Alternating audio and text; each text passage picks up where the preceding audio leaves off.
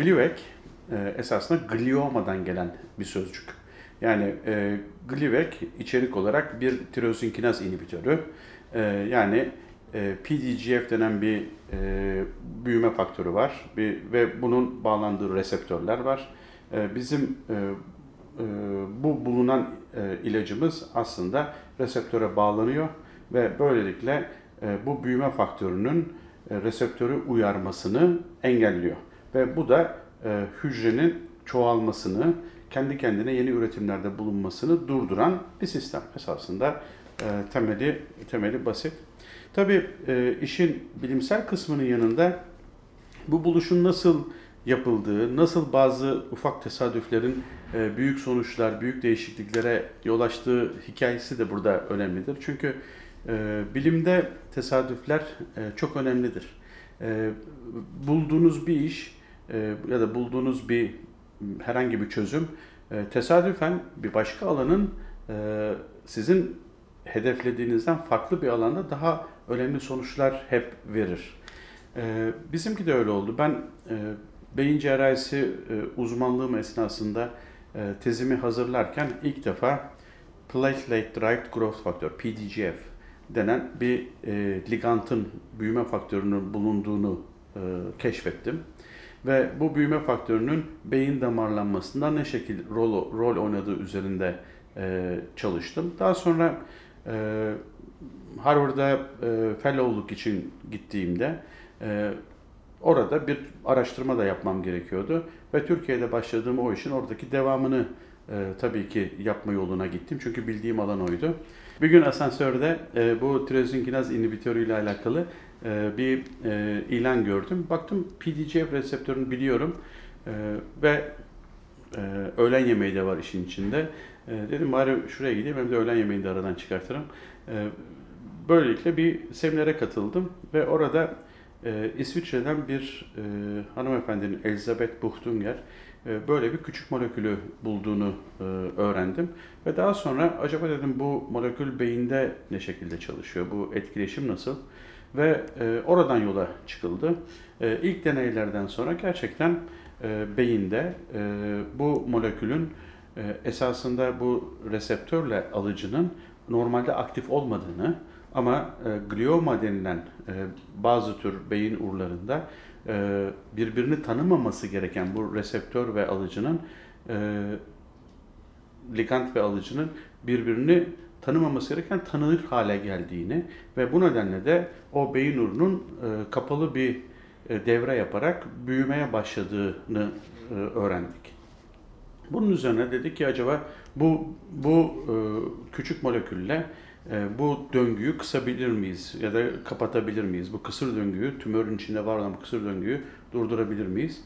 Gerçekten de aşağı yukarı iki yıl süren laboratuvar çalışmalarından sonra bunun olabileceğini gösterdik. Bu yayınlandı.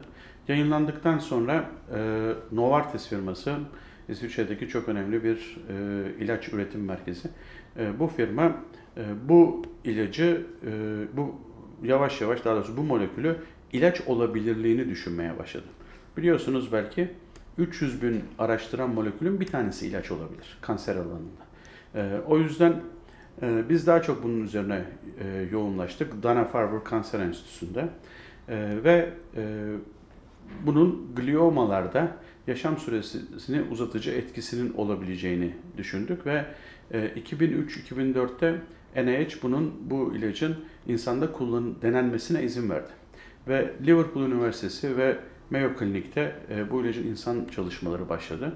E, Liverpool daha yüksek dozlarda kullanıyordu ve bu maalesef bazı beyin kanamalarına yol açtı ve yüksek dozda kullanım e, yolu kapandı. O kanat, araştırmanın o kanadı erken safhada sonuçlandı. Fakat daha düşük dozlarda kullanan bölümde gerçekten gliomalarda işe yarayabileceğine dair bulgular saptandı. Fakat bu süreç içerisinde kronik miyolojistik lösemide de ilacın e, kullanım alanı olduğu e, belirlendi ve hatta kronik miyolojistik lösemideki kullanım alanının gliomalardakinden çok daha etkin olduğu sonucuna ulaşıldı. Ve bizim gliomalar için ve bu nedenle başta söylediğim gibi Glivec oradan adı geliyor.